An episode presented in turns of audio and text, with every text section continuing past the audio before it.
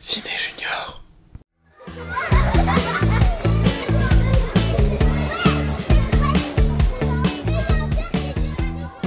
Chers petits auditeurs et auditrices, vous le savez sans doute mieux que moi, mais il n'est pas toujours facile de vivre avec son frère ou sa sœur. On se chamaille, on s'enquiquine, même si dans le fond on s'aime très fort. Difficile aussi de ne pas être jaloux lorsque nos parents se trouvent être plus gentils avec eux qu'avec nous. Nos liens avec notre famille proche, c'est ce dont il va être question aujourd'hui dans l'épisode consacré au film Mirai et ma petite sœur du réalisateur japonais Mamoru Osoda, sorti en 2018.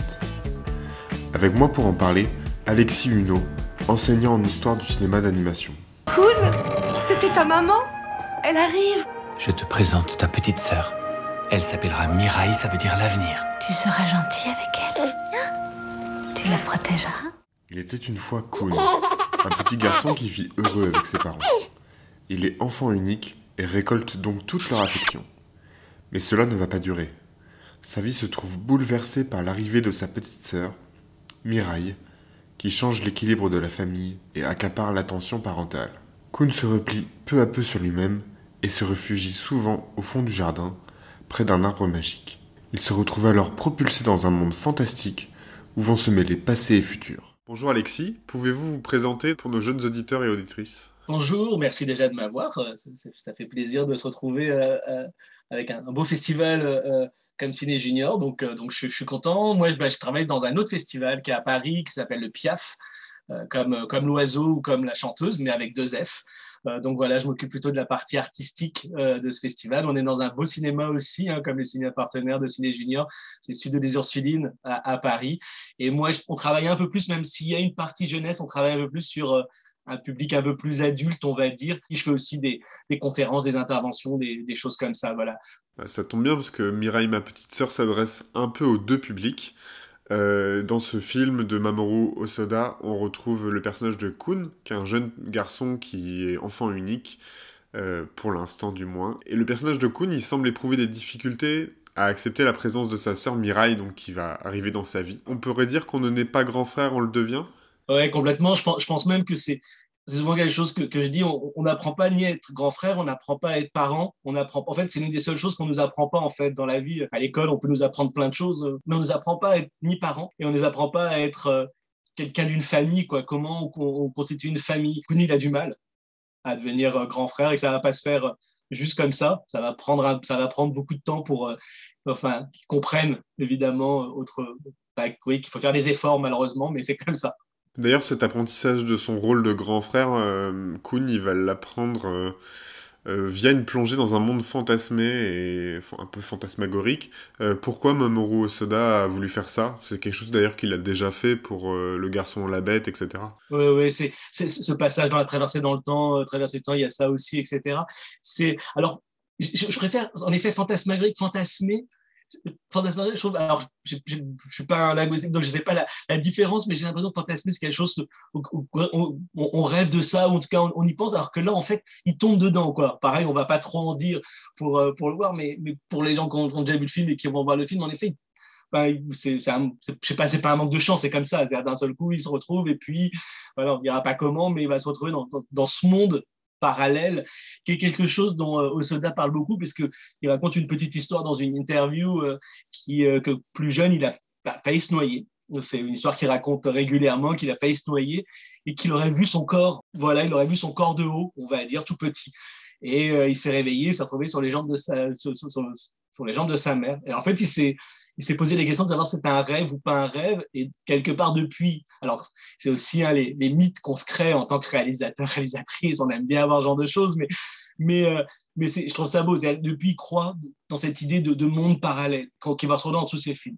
C'est qu'en fait, quelque part, tous ces, moments donnés de, de- de- de passer dans un autre monde, c'est évidemment ce qui va dire à un moment donné, c'est les liens qu'on tisse avec le passé, le présent, le futur. euh, et c'est tout ça qui est mis en place. Et donc, euh, euh, on a besoin quelque part de ces, de ces plongées dans, dans, ce, dans cet autre monde, on va dire, pour, pour trouver ça.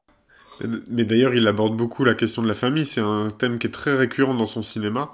Euh, Est-ce que vous avez une idée de ce que ça représente pour lui comme, euh, comme enfin, la famille en tant que telle Alors, c'est intéressant parce que je pense qu'il y, a deux parties dans, dans, le cinéma de Soda.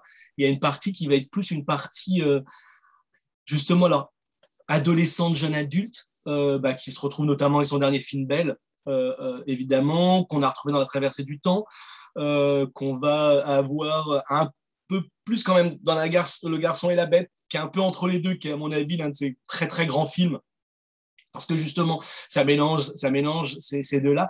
Et il a sa partie famille, plus famille, on va dire, qui vient, si je dis pas de bêtises, euh, si je me souviens bien d'interviews, qui vient au moment où il a fait Ameyuki, Les Enfants Loups, où lui va devenir papa.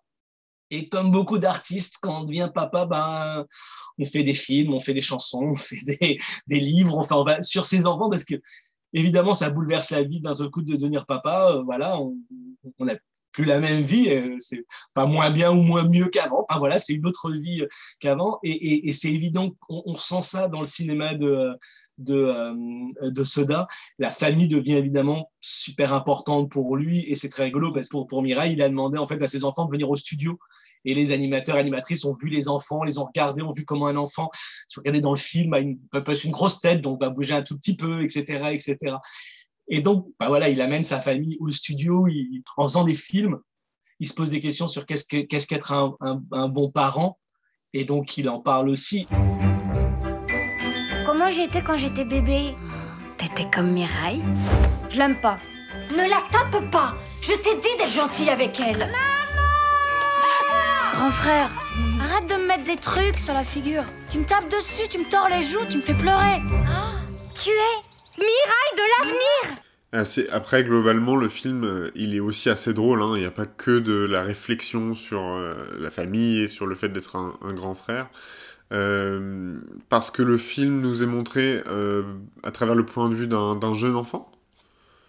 Oui, je, pense que ça, c'est très important. Je pense que c'est ce qui fait de Mireille le film peut-être le plus évident pour les, pour les enfants de, de, de Mamoru Soda. C'est une évidence. Donc oui, tout à fait. Il y a cette, euh, ce, ce, regard, on est souvent au niveau hein, de Kuhn, on est, souvent, on est souvent à son, on est quasiment tout le temps avec lui. Et donc on le voit avec sa manière évidemment d'être et la manière des fois un peu euh, pataude, mais ce qui est normal, encore une fois, de découvrir du monde avec euh, ce qui peut nous faire rire, bien sûr. J'ai une, une, dernière petite question. Est-ce que vous avez un message pour les auditeurs qui voudraient découvrir le film en salle? Je pense que c'est un film qui fait, qui fait discuter, et je pense que c'est peut-être ça le plus important. Je pense que euh, c'est un film pour moi qui. Euh, le, message, ça serait aller voir le film avec vos parents, traîner vos parents en leur disant Mais si tu vas voir, c'est un dessin animé, mais euh, ça va te plaire, je l'ai entendu et c'est super. Et, et, ensuite, vous les obligez à discuter avec vous. Merci beaucoup, Alexis, pour toutes ces anecdotes. Mireille, ma petite sœur, est à découvrir le dimanche 13 février à 11h au cinéma Le Royal Palace à Nogent-sur-Marne. À bientôt, les marmots! Ciné Junior.